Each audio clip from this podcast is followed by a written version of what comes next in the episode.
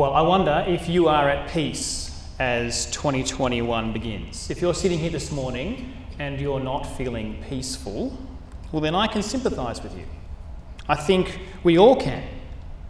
We are starting a new year and we know what that usually brings with new books, new shoes, even a new uniform, depending on what grade you are entering. But we probably all have a, a little sense of unease about starting another school year after the way that last year began for us with bushfires and toilet paper shortages and lockdowns. I imagine that at the beginning of each new year, it will be an enduring memory for us, that feeling of unease. But we also want to be hopeful and proactive, and we just want to be normally peaceful, don't we? We know it is good for morale to act peaceably as a new year begins, so that we don't become enveloped in a fog of doubt. You may have seen some of the press coverage last week of Joe Biden's inauguration as president, and you would have heard phrases like peace, unity, hope, new beginnings. These words were uttered many times in various speeches and interviews. We want to run with that vibe, don't we? And I mean, we should after the terrible unrest that the US experienced in 2020 and even at times in our own country. Yesterday was a public holiday for all Australians, and everyone always appreciates a day off. But we know that this day increasingly sparks culture wars, rips open old wounds, and it just continues to disturb our peace. But if you listen to the speeches at the awards ceremonies last night or you watch the ads on TV, you would have heard those same phrases peace, unity, hope, new beginnings. These are the values that we long for and we strive for, even amidst racial division, political differences, and global pandemics. We just want things to be normal and peaceable. But are they? Peace, peace, when there is no peace. That's a phrase that God's messenger Jeremiah repeated again and again many centuries ago in the ancient Jerusalem. The king of Jerusalem, well, he was being soothed regularly by his own little band of paid prophets who would tell him, It's okay, peace, peace is going to come for the people of Jerusalem.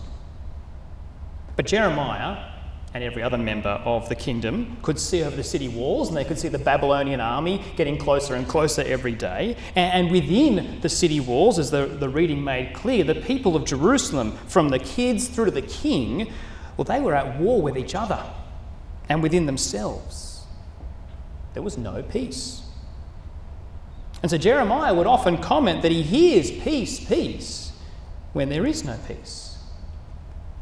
There was no peace, Jeremiah said, because the people of Jerusalem treat their brokenness superficially, and they were not at all ashamed when they acted so detestably. In short, he says they have rejected the word of the Lord. And that's why there is no peace. It was not because there was a famine in that ancient city. It was not because their king was power hungry. It was not because a foreign nation was threatening war. Now, they're merely the results of rejecting the word of the Lord, of rejecting the one who is peace, of rejecting the one who would one day send his son into the world as the Prince of Peace. A son who would respond to the chaos of this world by bringing in a true kingdom of peace, because he forged peace between us and God at the cross. Peace with God comes from putting our faith in this reality. Romans 5 says, Therefore, since we have been declared righteous by faith, we have peace with God through Jesus Christ our Lord.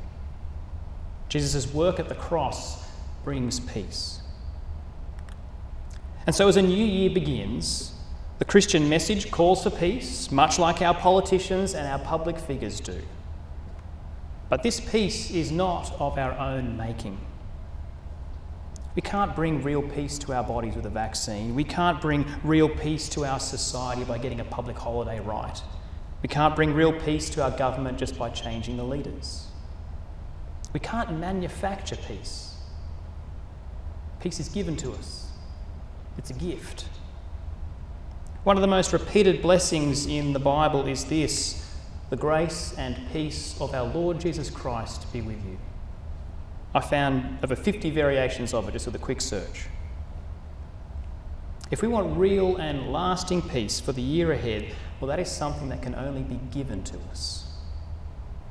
Paul promised the, ancient church in Philippi that because of their faith in Jesus' peacemaking efforts at the cross, that they can hope to cultivate real peace in their lives.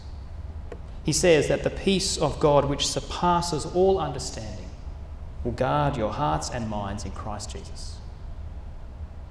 The coronavirus outbreaks, the injustices facing our First Nations people, the deep divisions that threaten democracy. These are problems that we will face this year and next year and beyond. And we should hope that we will make real progress with them. But we will never make progress in and of ourselves in being at peace with God. Now, that peace surpasses our understanding, Paul says. But if we have a living and active faith in Jesus Christ, then our hearts and our minds will be guarded by the peace of God. We will grow to understand that which Paul says cannot be understood. And as we grow in our understanding, the peace of God in our hearts and minds will mean that we won't be crippled by anxiety over coronavirus. We won't be set in hard hearted apathy about racism. And we will long to listen and learn from other points of view.